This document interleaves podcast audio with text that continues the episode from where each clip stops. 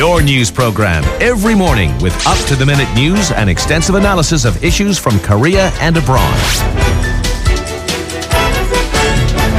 This morning with Alex Jensen on TBS EFM.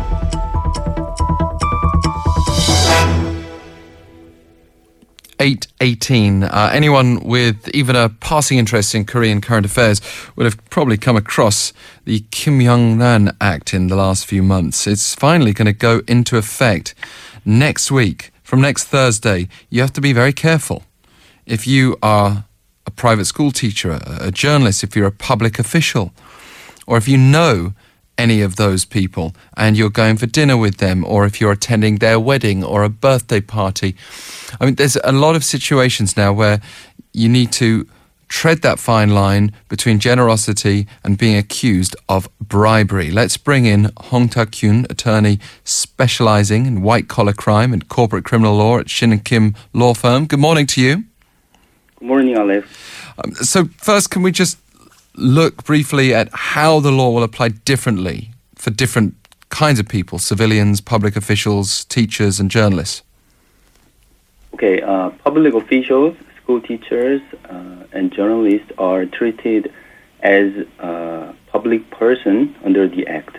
Uh, if a public uh, if a public person receives money or other benefit above a certain limit, uh, it is a, a criminal violation unless it, uh, some exception is applied. If the benefit is below the limit, a certain limit, uh, and the uh, and the benefit is received in relation to their duty, then a surcharge or administrative fine is imposed, unless some exception is applied. Uh, if you are a civilian, um, you receive punishment when you give a public person uh, the above benefit. So, um, if there's a conflict of interest, that's where things get even more interesting because even the, the, the ceilings for these gifts that have been set up, um, they, they cannot necessarily decide the matter. Even if it's a relatively small offering, you could be accused of bribery. Yes, of course. Uh, if, if it is provided in relation to uh, the duty of the public person, uh, at least you can be uh, uh, imposed criminal no, administrative surcharge. Right. So the, the ceiling price for congratulations and condolences, just to clarify that, 100,000 won. The, the gift would be 50,000 won.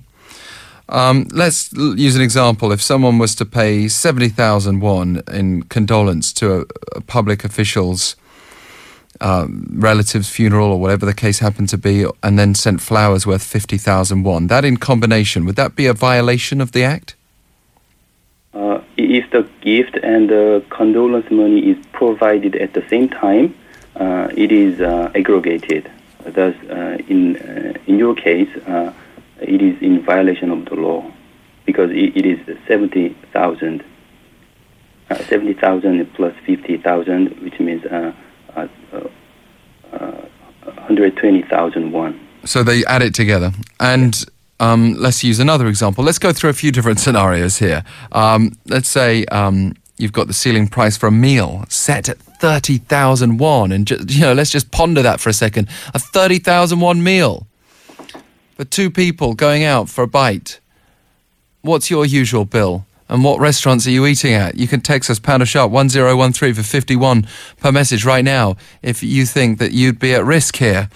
Um, and if you want to ask any questions. Um, but, uh, Mr. Hong, coming back to you, what if a company executive was to manage to stay below this 30,000 won threshold while dining out with a public official, but, but did so two days in a row? Would it, would it accumulate? So, so you mean uh, uh, a corporate uh, uh management uh, provide a meal of worth thirty thousand, or, or less than thirty thousand, but for two days in a row, so so it might add up. Um, uh, the, the problem is whether it is provided at one time.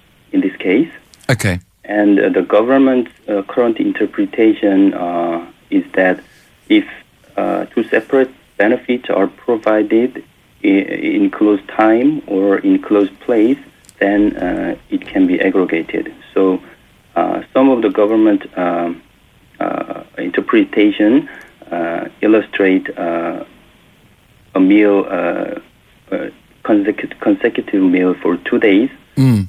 can be considered uh, to be provided at one time. So in that case, uh, there is a risk that uh, there can be a violation of the law. Frankly, it would be a very curious case even to find a, a public official being taken out for a 20,001 meal 50 times in a row if that was to actually sway them. Um, that's a sort of low level they've set this at. It's not very appealing, is it, as a bribe? Um, but what if a, a husband or a wife, a spouse, in other words, of a public official or a teacher, whatever we're looking at here, received money or a gift over the ceiling price? Can, can public officials be prosecuted for what their relatives receive? Uh, in the case, uh, the husband or wife of the public person is not punished, but if the public person, um, but public person should immediately return the benefit and notify such incident to the head of the their institution. If the, if the public person does not do uh, this obligation, then he can be uh, sanctioned. And let's suppose someone found bribe money. It's happened in news reports in the past. We've covered that uh, cash has been found in an envelope in an office, and it's been questionable who left it there and for whom. Um, at least that's how sometimes things appear to be covered up. But let's say it's sent by someone who feels that conflict of interest, um, or at least the recipient receives it, and doesn't know what to do. If they then, you know, put, uh, you know, declare this money, can they avoid punishment? Or, or what about if they were to, for example, donate that money to charity?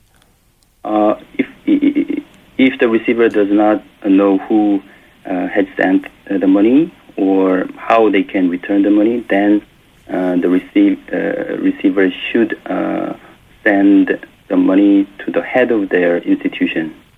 Uh, giving the money to a charity is not uh, uh, can, it, it cannot be an, an exemption for this law. Okay, so there's no defence there. yeah, no defense. I mean, and one can easily see how people might try to find loopholes in this act by claiming innocence over who was providing that money. But um, the school teacher examples, I think, quite interesting because a lot of parents, with the best will in the world, on Teachers' Day or after various special moments in their child's life, will want to show their gratitude to teachers.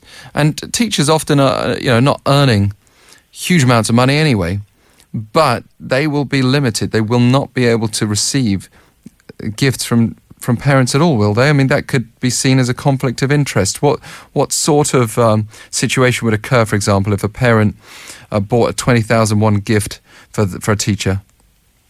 The current uh, interpre- interpretation of the government uh, regarding teacher is that um, any benefit provided by a parent uh, to uh, school teachers are uh, given in relation to the duty and uh, in, in and also in return for a favor. Therefore, regardless of the amount, such benefit is prohibited. That is the current interpretation of government. What if it's to a f- former teacher? former teacher, um, um, in that case, uh, it is not clear whether it is a violation of the law. Uh, but if there is uh, some possibility that the former teacher will uh, change his position uh, and then later be a teacher of your uh, ch- children, or maybe in a position to influence uh, the school life of your, your children, then I think uh, the court will uh, court may interpret uh, that that is also prohibited. But it, it, there there is no clear uh, guideline so far. Thank you. Sounds like we've all got to err on the side of caution here, but it's not going to be a boost for the local economy, is it? It's not going to help restaurants. It's not going to help those who produce gift sets, and um, it might not encourage particularly goodwill between parents and teachers either. But Mr. Hong, thank you very much for clarifying all that for us. Okay, thank you for having me. Hong Tak Kyun there from Shin and Kim Law Firm. If you still have any questions about this, we'd love to hear from you. You can text us pounder sharp 1013 for 51 per message. You can get in touch via Facebook. You can search us there, TBS EFM this morning. Um, but also, you might want to share your daily voice with us. We're going to have our latest daily voice on the way shortly, so you can hear what that's all about. But uh, I'll give you the contact details with our email shortly, because uh, you might want to share your own gripes with this new Anti Bribery Act.